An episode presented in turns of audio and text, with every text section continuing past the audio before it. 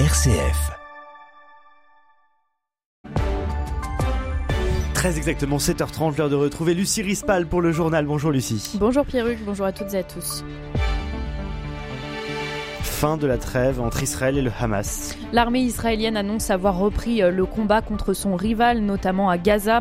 Six otages libérés par le Hamas ont été remis aux autorités israélienne dans la nuit avant la fin de cette trêve. À partir euh, d'aujourd'hui, une aide d'urgence pour protéger les femmes des violences conjugales. Elle doit permettre aux victimes de faire face à des dépenses urgentes s'il faut se reloger ou se mettre à l'abri par exemple. On en parle dans quelques instants. Et puis c'est la journée mondiale de la lutte contre le sida. En Europe, le dépistage a fait d'importants progrès, mais pour euh, des publics éloignés des soins ou certaines communautés, c'est plus complexe. Détail en fin de journal.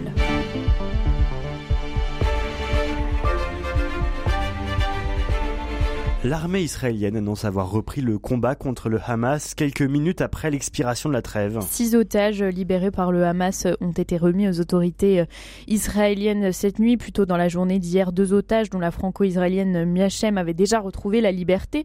30 prisonniers palestiniens ont été euh, libérés des prisons cette nuit.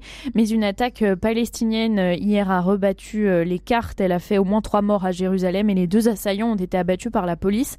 Attaque revendiquée par le Hamas. Cette crise au Proche-Orient qui s'invite euh, aussi à la COP28 sur le climat de Dubaï. Une minute de silence a été observée hier à l'ouverture euh, pour les victimes palestiniennes du conflit. De nombreuses rencontres bilatérales ont eu lieu en marge de cette COP.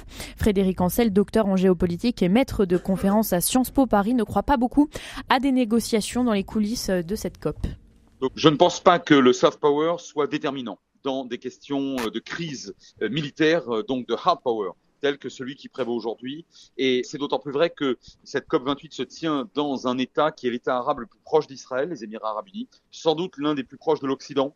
Et la Ligue arabe est extrêmement désunie sur ce qui est en train de se passer aujourd'hui. Donc je ne crois pas que ça puisse être en tout cas déterminant. Le Hamas n'obéit qu'au Qatar, n'obéit pas aux Émirats arabes unis. Je pense qu'il n'y a pas de différence de nature de négociation dans les prochains jours. Le Qatar euh, peut tordre le bras au Hamas parce que c'est lui qui l'engraisse généreusement depuis euh, pratiquement deux décennies. Donc euh, le Hamas n'a pas le choix que d'obtempérer au moins dans une une large mesure à ce qu'exige de lui celui qui l'a nourri, c'est-à-dire le Qatar. Bon, je pense que le Qatar est, incontournable. Les États-Unis et dans une moindre mesure l'Égypte sont incontournables aussi, mais sans doute de manière moindre. Mais je ne pense pas que la nature des prochaines négociations soit différente.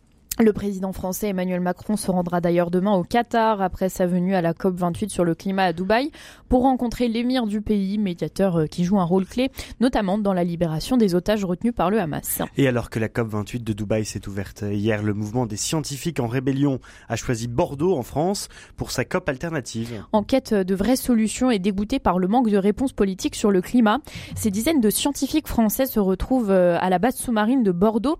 Depuis hier, des tables rondes et des conférences pour inviter le public à comprendre les enjeux euh, écologiques et de désobéissance euh, civile.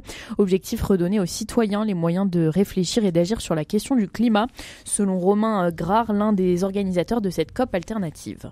Cette COP28, elle va clairement pas être à la hauteur de l'urgence climatique.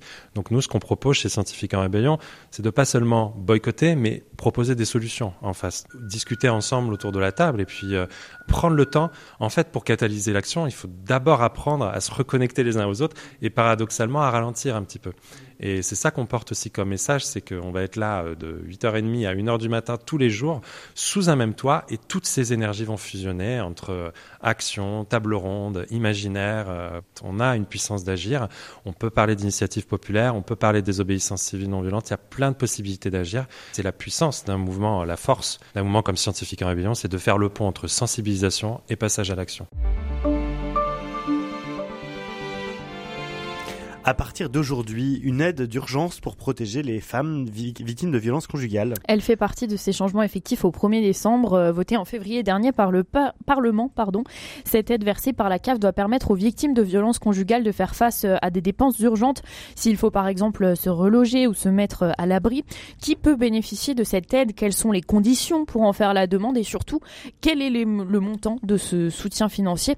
Les réponses avec Grégoire Gindre. Il faut d'abord savoir que cette aide est destinée à toute personne victime de violences conjugales, femme ou homme, en cours de séparation ou non, avec ou sans enfant à charge et quelles que soient ses ressources. En revanche, c'est bien la forme de cette aide qui évolue en fonction du niveau de revenu. Il y a bien une aide pour les personnes plus aisées, mais sous forme de prêt à taux zéro, un prêt que l'auteur des violences pourrait être condamné à rembourser à la place de la victime. Pour les personnes plus modestes, elles pourront bénéficier d'un don qui évoluera en fonction du niveau de ressources et du nombre d'enfants à charge de la victime.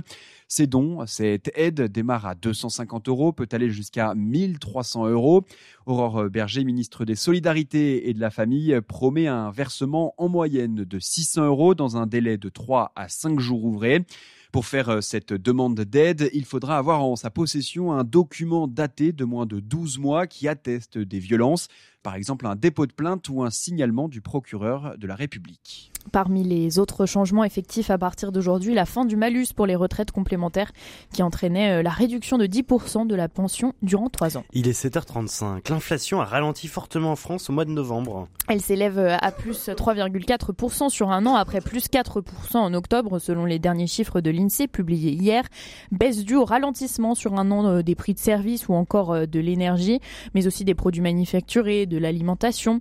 À moins d'un mois de Noël, plus d'un tiers des Français redoutent toutefois de ne pas pouvoir offrir de cadeaux. C'est ce qui ressort euh, d'un baromètre réalisé par euh, Don Solidaire et l'IFOP. Certains Français font plus attention à leurs dépenses, certains ont un budget précis ou comptent même euh, se restreindre d'écouter. Je constate une hausse des prix, notamment pour les jouets pour enfants. Je voulais faire plein de cadeaux à mon neveu.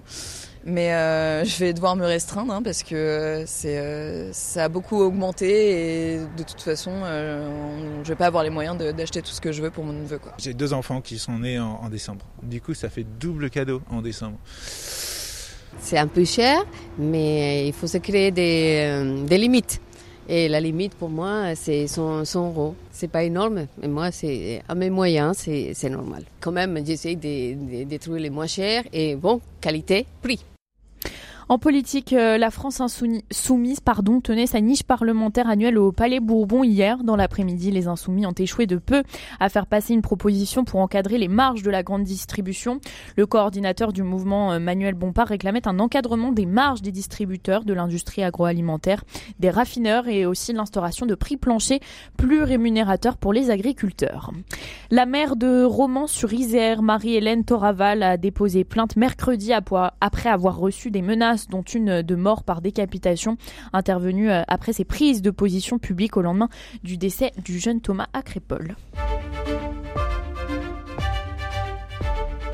Comme chaque 1er décembre, c'est aujourd'hui la journée mondiale de lutte contre le sida euh, ONU-SIDA, pardon, l'organisme des Nations Unies, contre cette maladie, met l'accent cette année sur l'importance d'impliquer euh, les communautés dans la lutte contre le VIH.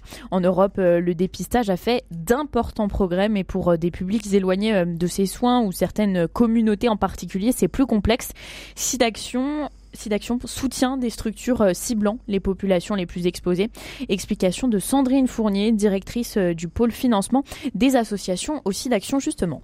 Communautaire, qu'est-ce que ça veut dire? Ça veut dire que ce sont des associations qui ont en leur sein des personnels qui sont issus des mêmes communautés que les personnes qu'elles ciblent. Plus particulièrement, par exemple, avec des publics originaires d'Afrique ou des Caraïbes et qui vont aller proposer du dépistage dans les lieux de sociabilité, euh, par exemple les salons de coiffure afro, euh, même parfois les églises, euh, etc. Les dépistages réalisés par ces associations communautaires ont des résultats de positivité qui sont bien supérieurs à tous les autres dispositifs. Pourquoi? Parce que précisément, on cible les populations les plus exposées. Et comme on fait partie de leur communauté, on est bien mieux en capacité de leur expliquer avec leur représentation, leur code, leurs mots. Et c'est vraiment ce qui aujourd'hui euh, est le plus efficace et ce qu'il faut absolument développer. C'était euh, Sandrine Fournier, la directrice du pôle euh, financement des associations aussi d'action qui répondait aux questions de Jean-Baptiste Labeur. Merci beaucoup, Lucie Rispal. Et aujourd'hui, nous sommes le 1er décembre, premier jour du mois de décembre. Alors, c'est Noël qui commence bientôt. On va faire le propose, sapin. Ce que je vous propose, c'est d'écouter euh, pour la première d'une longue série cette chanson de Maria Carré. Ah, ça fait du bien. Pour un vendredi. Bah oui